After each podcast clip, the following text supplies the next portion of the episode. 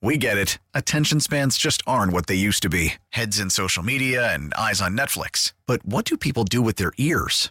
Well, for one, they're listening to audio. Americans spend 4.4 hours with audio every day. Oh, and you want the proof? Well, you just sat through this ad that's now approaching 30 seconds. What could you say to a potential customer in 30 seconds? Let Odyssey put together a media plan tailor made for your unique marketing needs. Advertise with Odyssey. Visit ads.odyssey.com. Our top local story on News Radio WBBM, we're getting a clearer picture of yesterday morning's deadly crash in central Illinois that ended in a 72 car pileup on I 55. The latest from WBBM's Rachel Pearson. A rare dust storm caused a deadly chain reaction on I 55 about 20 miles south of Springfield. It's simply a, a terrible, terrible tragedy. Illinois State Police Director Brendan Kelly says gusty winds kicked up topsoil from nearby farms, leading to zero visibility. Six people were killed, 37 others were injured as dozens of cars collided and caught fire. And the age of the victims ranged from two years old to 80 years old. Four of the six victims have been identified. One of them is 88 year old Shirley Harper of Franklin, Wisconsin. But the identity of two adults still remains unknown, and police are asking for the public's help. One of the unknown victims. We believe the vehicle that that individual uh, individual's remains were found in is a blue Chrysler 300. In addition, we have uh, a deceased occupant of a, of a Hyundai. Anyone with information is asked to call 618 346 3653. That's the latest from Montgomery County. Illinois Secretary of State says his office is tackling several big issues in Springfield this legislative session. Alexi Giannoulias is championing a bill that would make sure that information from automatic license plate readers in Illinois will not be used to trace people coming from out of state seeking abortions or other reproductive health services. On other matters, we're the first state in the country, as the state's chief librarian, uh, to fight back on these dangerous book bans that are that are popping up across the country.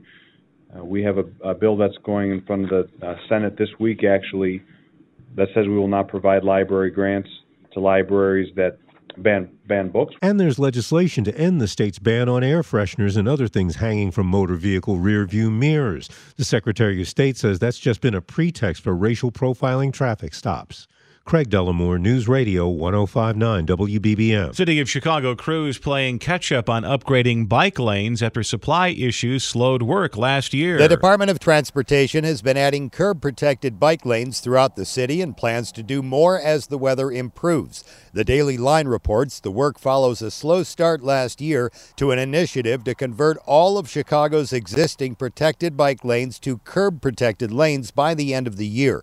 The goal had been 25 miles miles of bike lanes, just over seven miles got the new curb protection. CDOT says it's committed to providing low stress options to make everyday cycling safe and convenient. Mike Krauser, 1059 WBBM. A tree that's between 250 and 300 years old has now been cut down at the Lincoln Park Zoo today. Officials say the tree has reached the end of its natural life. It's 80% dead and it's become a safety risk, but the zoo staff says the tree will live on. They've been working with the Morton Arboretum to preserve its genetics, and parts of the tree will be turned into artwork. Still no verdict in the federal trial of four people accused of bribing former Illinois House Speaker Michael Madigan to deal favorably with legislation dealing with ComEd. Jurors are back at work this morning after deliberating for a fourth day yesterday without reaching a verdict. The family of a suburban senior citizen who was beaten outside of his home last week says the search continues for the men responsible. 78 year old Najat Batar was beaten after following three masked men who had opened his sliding glass back door and ran after spotting him Friday afternoon. Home surveillance video shows the men walking up to the door and running into the yard afterward. Vanya Corey tells CBS 2 her dad was trying to figure out what was going on and found the men in back of the garage where he was attacked. I saw my dad like blood all over his place. Qatar was taken to a hospital in critical condition and spent three nights there. Police say they've identified a person of interest and the family thinks they recognize one of the men involved. Bernie Tafoya, News Radio 1059 WBBM. Chicago police are hoping surveillance images will help them catch a suspect in an attack at a CTA platform. Chicago police say it happened Saturday at 12:49 a.m. at the Washington and Wabash station. According to investigators, the suspect approached a victim on the Green Line platform, physically attacked them, and stole the victim's personal property. The surveillance images, which you can find on our website wbbmnewsradio.com, show the suspect wearing a stocking hat with the word Chicago across the front, a multicolored royal blue and light gray jacket, dark pants, and dark shoes. He's wanted for robbery and aggravated battery. Mai Martinez, News Radio 1059 WBBM. We get it. Attention spans just aren't what they used to be heads in social media and eyes on Netflix. But what do people do with their ears? Well, for one, they're listening to audio. Americans spend 4.4 hours with audio every day. Oh, and you want the proof? Well, you just sat through this ad that's now approaching 30 seconds. What could you say to a potential customer in 30 seconds? Let Odyssey put together a media plan tailor made for your unique marketing needs. Advertise with Odyssey. Visit ads.odyssey.com.